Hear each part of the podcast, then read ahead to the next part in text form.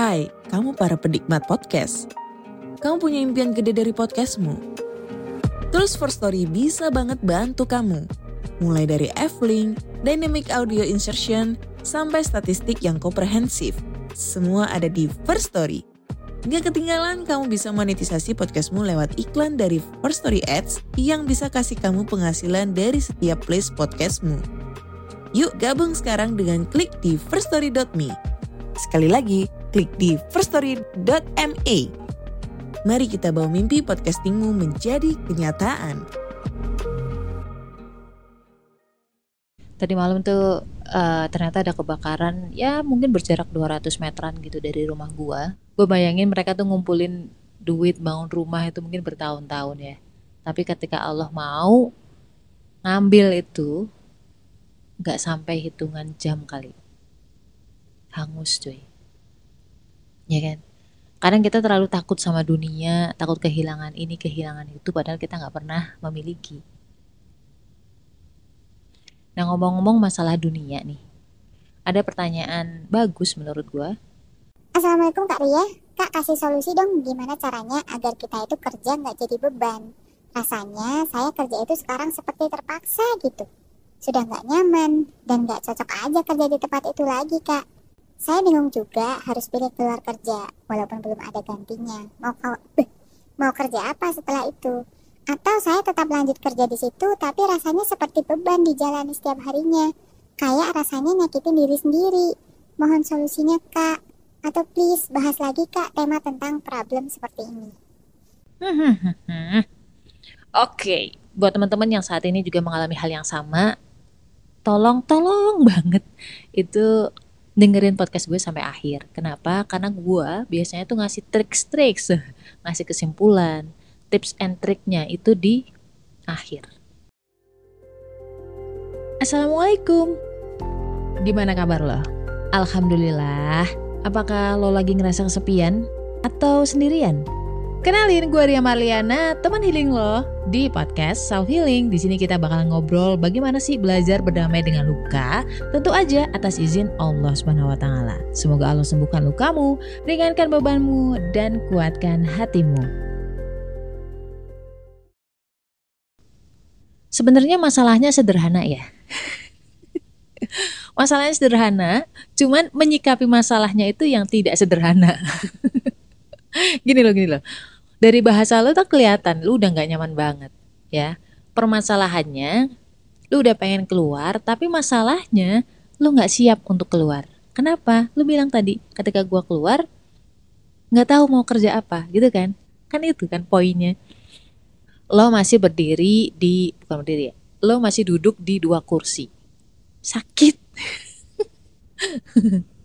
jadi itu yang bikin lo tersiksa itu yang bikin lo stres simple lo tinggal milih antara dua pilihan ini pertama ketika lo memilih untuk uh, keluar sekarang saking gak nyamannya gitu ya lo keluar sekarang lo harus hadapi saat-saat di mana lu harus mencari kerja lagi, saat-saat di mana lu harus bersabar, berpositive thinking gitu loh. Atau opsi yang kedua, di mana kamu tuh harus keluar setelah dapat pekerjaan pengganti. Ya konsekuensinya lu harus nyaman-nyamanin, lu harus tetap profesional. Dulu gue pernah kerja, gue udah gak nyaman banget karena apa? Karena kerjaan gue nggak mungkin nggak ninggalin sholat tepat waktu. Entah lu percaya atau enggak, ketika sholat lo itu tertunda. Dan itu tuh ngaruh. Buat gue tuh ngaruh ya ke keberkahan pekerjaan gue itu halal. Dalam case ini bahkan halal tapi tidak toyib. Dan gue merasa nggak nyaman karena itu. Pasti Allah nggak suka nih pasti Allah nggak ridho gitu. Jadi ketika lo tidak nyaman lo harus tahu dulu ketidaknyamananmu itu itu karena apa karena diri lo sendiri lo nggak terima karena ego lo diperlakukan tidak baik lo nggak terima atau karena ada syariat-syariat yang dilanggar ada yang membuat Allah tidak ridho gitu. Dan orang bahkan bos gua itu kaget ketika gua ngajuin resign. Gak ada orang menyangka bahwa gua akan resign. Gua mencoba untuk profesional walaupun tidak nyaman. Setidak nyaman apa pun, sesakit apa pun, gua harus sesuai dengan job desk dan akad. Gua akan bahas di opsi yang pertama, di mana lu bener-bener udah gak nyaman, lu udah istiqoroh, dan memang semakin hari semakin tidak nyaman. Seolah-olah hati lo udah sekarang saatnya resign gitu kan.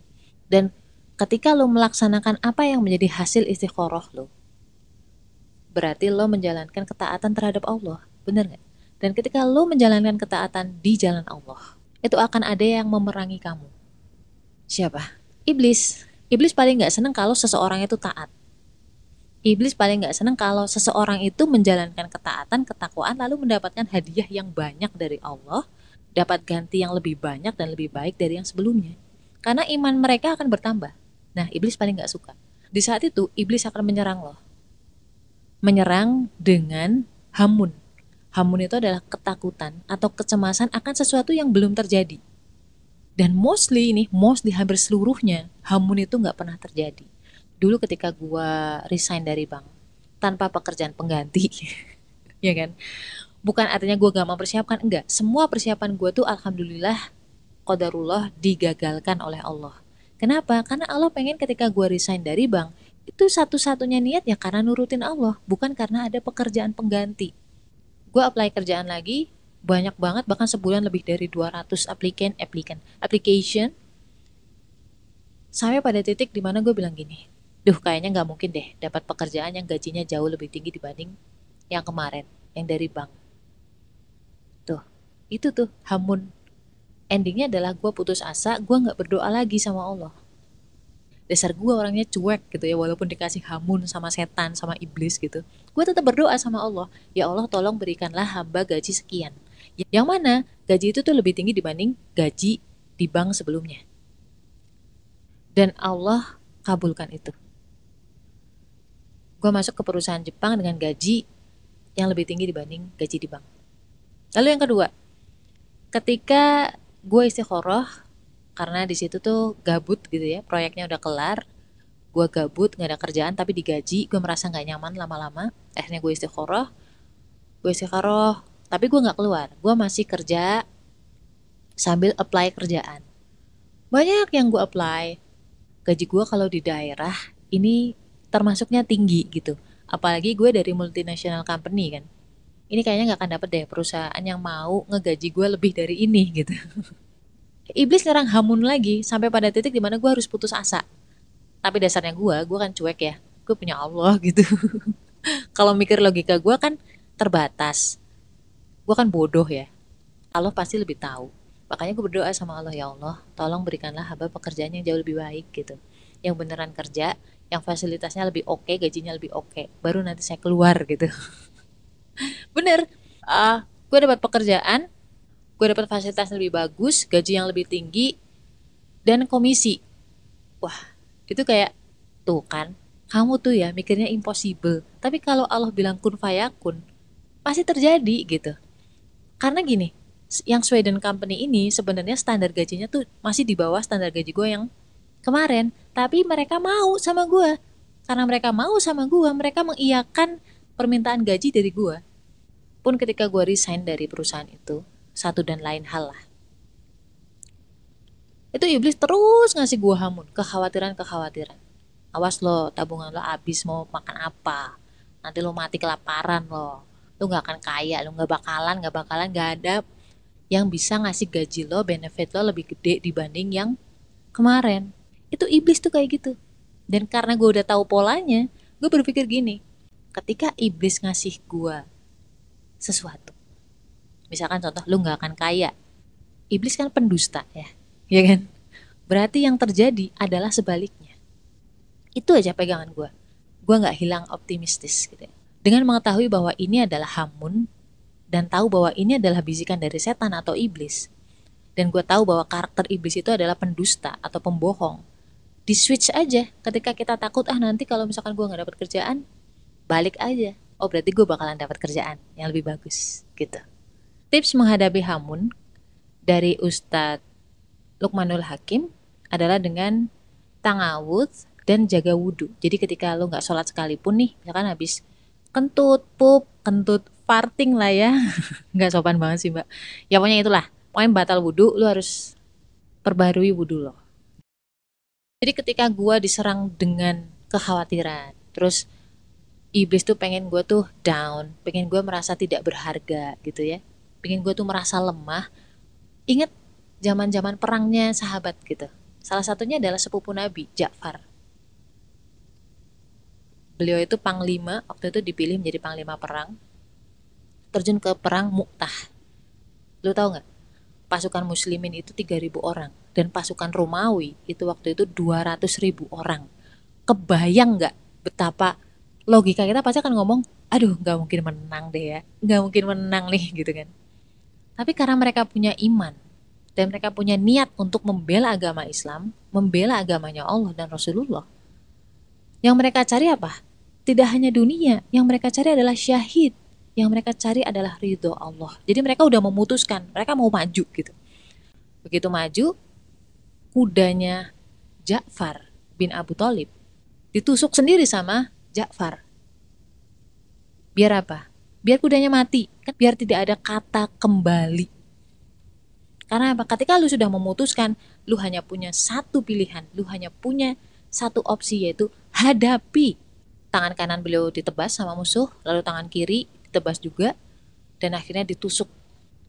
Dan ketika ditemukan jenazahnya, itu terdapat 70 tusukan dari sisi depan. Tidak ada satupun luka dari sisi belakang.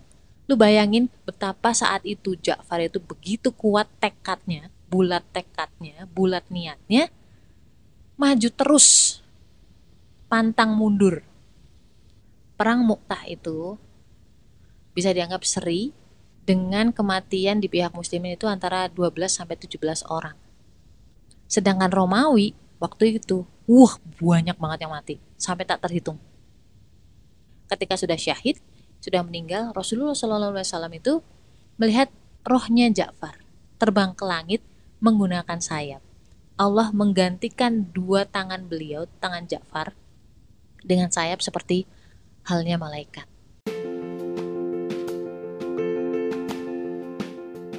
Kenapa sih golongan darah B itu pelupa, susah banget ingat nama? Orangnya juga cuek, nggak pekaan, nggak perhatian. Kenapa coba? Bedah itu semua dari buku cerita tentang karakter golongan darah B dengan judul Beauty in a Beast. Order sekarang, link di bio ya. Biasanya orang overthinking itu karena mereka kebanyakan mikir tapi tidak action-action. Serius. Jangan kebanyakan mikir, just take action. Orang-orang yang fokus kepada action oriented itu tidak sempat untuk overthinking. Jadi poinnya adalah kamu lurusin niat karena Allah Subhanahu wa taala. Berani untuk memutuskan, berani menghadapi ujian atau risikonya, siap menerima kemenangan, siap menerima hadiahnya dari Allah Subhanahu wa taala.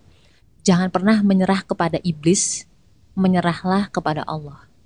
La haula wala quwata illa billah. Stay love and assalamualaikum warahmatullahi wabarakatuh. Dan di antara keberkahan waktu antum jangan lupa zikir pagi petang. Dan kalau antum udah baca zikir pagi petang, paham apa enggak? Karena kalau kita enggak paham, kita enggak mentadaburi, enggak akan diterima sama Allah. Inna Allah la yaqbalu du'aan min qalbin ghafilin lahin.